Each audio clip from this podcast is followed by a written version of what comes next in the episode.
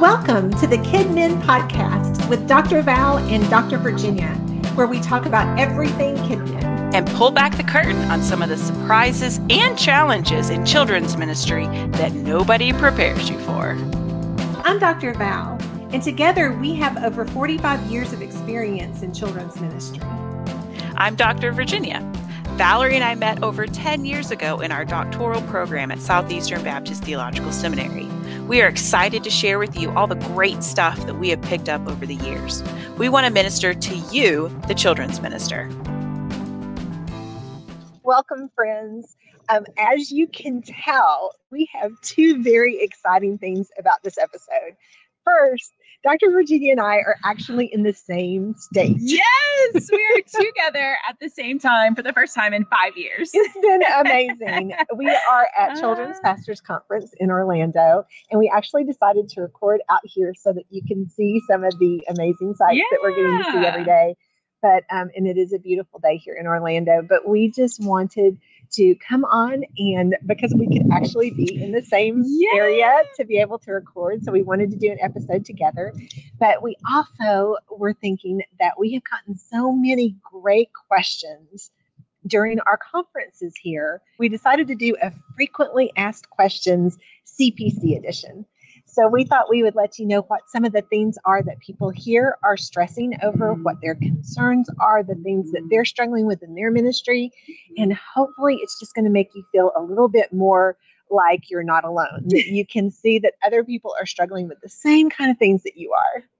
So, our two breakouts that we did here at CPC, we did one on biblical literacy at every age. So, we talked about teaching kids the Bible um, starting in infancy all the way through preteens. Um, and our second breakout was about planning VBS. And so, you'll be able to tell from some of the questions that we got um, that, that they kind of stem from these two topics about teaching kids and planning VBS. Right. And if you're interested to know kind of some of the things that we said, we actually built some of our conferences from previous podcast episodes. We've actually done a few podcast episodes on biblical literacy and how to teach children the Bible. And then we also did several episodes on vacation Bible school, but especially one on VBS planning that we pulled Mhm. a lot of that information you know into this conference so you can go back and kind of listen to those and get an idea of some of the things that we shared during our conference time One of the things we wanted to start out with, though, was some encouragement. So, one of the great things about coming to conferences is just the benefit that we get to have um, of being encouraged, getting to worship. And as they say, you know, you get to worship without fear of someone coming and like and tapping on your shoulder and be like, um, I need you to come. There's like this thing going on that I need you to handle in this classroom. Um, and so that's been just such a wonderful blessing. And so we wanted to, you know, bring some of the encouragement that we've gotten out of this conference. Um, and one thing, the very first thing that came to my mind whenever we were talking about this was a wonderful thing um, that was said from the stage uh, by Kim Botto. Um, she's the president of the INCM who puts on CPC, the Children's Pastors Conference. Um, she said, Our goal is not to know everything, our goal is to know our God. And I thought, oh, you know, and everyone in the room, I was Oh, like, it was just- ah, because one, we're never going to know everything. It's easy to think that if we only had the answers or the perfect insight or all the information, then then we wouldn't make mistakes. Everything would go perfectly. But that's not what we're called. It's not possible, and that's not what we're called to do. What we're called to do is to know and love our God and to know and love Him more. And so that was just such a good word and such an encouragement to me, and I'm sure everyone else in the room, um, just to remember that I don't have to know everything. I don't have to have all the answers. I just want to know God more in this day and trust Him to guide me and give me discernment and wisdom as I follow Him in faith. And it's just it's just such a wonderful thing to remind ourselves. And that's one of the reasons i think why we, we thought well this would be a great episode to record here together is because we wanted to remind you that you are not alone and you don't have to know all these answers. Not everybody Amen. does. You know i've been in ministry for a lot of years and there's a lot of things that i don't understand or i don't know that i have questions about that i want to learn about. The learning never stops. Amen. um, but the, the the reminder is that God has given you this responsibility at this time, and He is going to work through you. And so, hopefully, some of the questions that we heard this week will be encouraging to you and might give you some information and let you know um, how to do something maybe that you've been worrying about. One of the questions that we received during our conference on biblical literacy this week was how can we get the church and the volunteers on board with being intentional about teaching babies and toddlers? Because so many churches, the, the church membership sees the infant room, the toddler room is just childcare, just babysitting. And they don't really see the importance of being intentional in teaching the word of God to children that are that small. And so when we were talking about things that we do to help infants and Mhm. toddlers to learn the word of God, you know, one of the questions was how can we convince our church that that's something that needs to be done? And so we just really encouraged that children's minister and really everybody in the room to help them remember that it is really hard to get leaders on board to Mhm. understand that. And one of the things that we both have done in the past is that we've actually tried to make the material for the infant room, for the toddler room, as easy as possible because if you give them a packet of information, nine times out of 10, those teachers are not going to actually do those things. They're not going to prep. They're going to just kind of walk into the room and expect to just do the basic childcare. But if we can put things on the walls for them, if we can put the verses in the Bible story, if we can put directions of this is the different activities that you have and we can prepare it for them, I know it's a lot of work on our end. But the nice thing about it is, though, they can just walk into the room and literally just read the walls as they work with the kids, and it makes it a little bit easier. One of the other things um, that we suggested would be to put um, verses of scripture and prayer prompts over all the changing tables and encourage volunteers to read that scripture over the children as they ch- as they change their diapers to pray those prayer prompts for them. Again just to make it very simple easy quick. Because one of the things um, that we love to say, and we said a bunch, we'll probably continue to say, especially with toddlers, is that if they can talk, they can memorize scripture. For sure. If a two year old can mumble their way through the entire Frozen 1 and 2 soundtracks, Yes. they can learn scripture, especially if it is set to song. And so I think even if you're working on trying to get your volunteers on board with doing more, one, g- give them that challenge. Right. And two, show them that kids can learn the Bible and they can memorize it and they can hide God's word in their hearts, even from such a young age.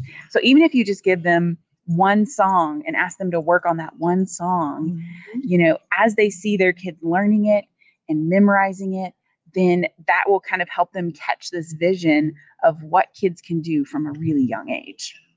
And you know what? Sometimes we have to help the teachers understand how to do this. And one of the things that I would often do is I would have like a training hour that I would have them come in for training. And I know it's hard to get them to come into train for training, but we would try to do something really fun, like let the teachers be the toddlers for that hour, and you are the teacher. And so you can help mm-hmm. model some of the things that they're going to need to be doing with the kids so that they can actually see it in action and that helps them a lot too because if they just see it's really easier than we think that it is to prepare then it helps them to not be quite so nervous about it Um, we had um, another leader come up to us and express probably a pretty common um, struggle or issue. Um, she said, I, I came into my position two weeks before VBS, which, oof. Yeah. Um, and said there was no handbook, no written policies or procedures, nothing. Where do I start? How do I start? and that's one of the things that we find a lot as we're talking to especially new children's ministers. For some reason sometimes when the previous children's minister leaves they literally just take the entire office with them. They don't leave any information or maybe the church never actually sat down and did a policy and procedure manual. And so it's really important that you begin to work on one as soon as you possibly can but don't feel like you have to reinvent the wheel. Mm-hmm. The best thing you can do is to see if you have a church in the area that can let let you see their policy and procedure manual mm-hmm. or there's a lot of great examples online mm-hmm. where you can pull information and you never want to just take a policy and procedure manual and stick your name at the top of it. Because the thing is this if you have a policy and procedure Mhm. manual then the court system expects you to do everything that's in that policy Mhm. and mm-hmm. procedure manual. So you want to make sure it's very specific to your church but there's no reason for you to start from scratch. If you can get another policy and procedure manual and work through it and make it your own, Mm-hmm. then that's going to help you really be able to do it a lot faster than if you're trying to write from the very beginning. Mm-hmm. Yeah, because different curriculum publishers will have examples or versions that you can edit. Um, your liability insurance company can sometimes provide you with examples or documents to help you out. Um, and so there definitely are resources out there. And just like you said, you don't you don't have to reinvent the wheel. Um, another question that we received was how can I effectively teach broadly graded classrooms in our ministry? And that is something that we run into a lot where you have these churches that have these large groups of children, maybe Mhm. sometimes even kindergarten through fifth grade, all in one big room for a, a Bible study or for an opening time.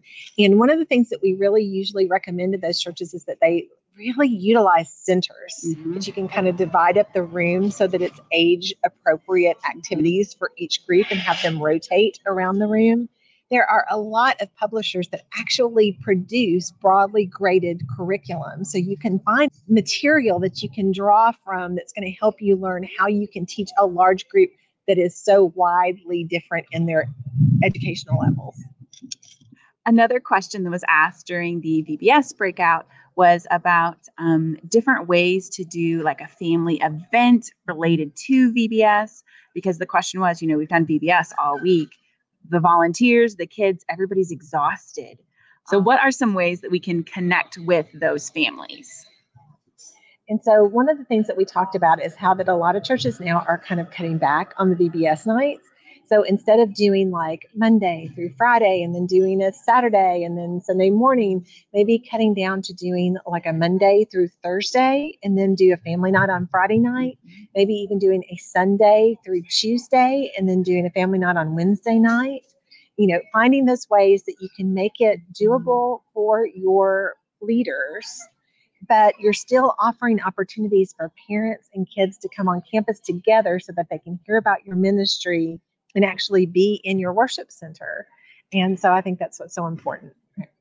When we were talking about Vacation Bible School in our conference, one of the questions that came up is last year I had a special needs family that came. They had never been to the church before, and they literally just came in the first night, and we weren't really ready for special needs ministry.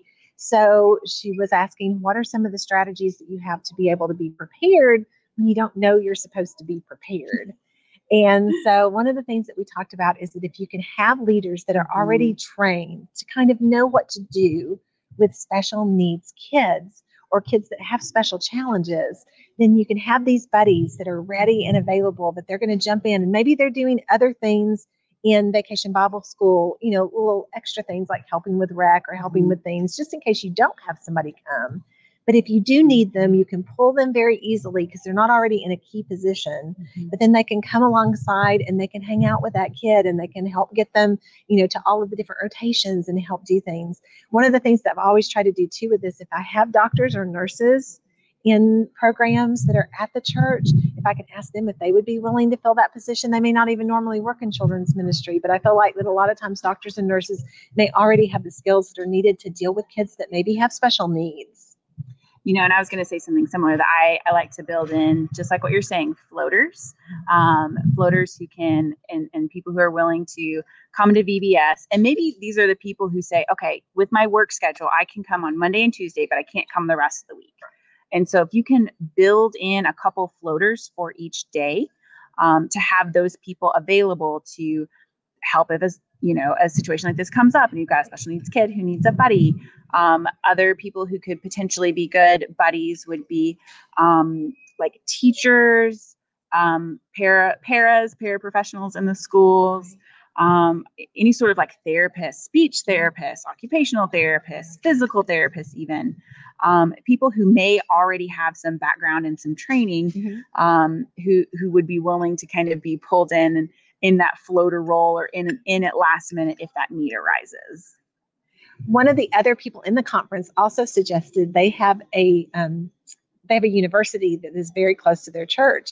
So they work with a lot of the nursing students and ask the nursing students to help in those programs like Vacation Bible School, where you need those extra hands and maybe have a little bit of experience. And so I thought that was a really great idea.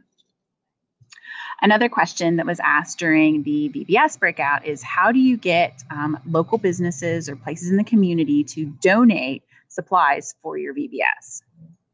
And that's always a challenging thing, especially if you're a person that doesn't like to get the Mhm. no, because you're going to get a lot of no's. Um, but one of the things that I like to do is to sort of open that up to the congregation because usually there's going to be somebody in your church that knows that business, that knows that owner, that has a Mhm. relationship already. And a lot of times it's a lot harder to say no to somebody you know than to say no to somebody you don't know. And so that's where I really pull in our church members to try to help out.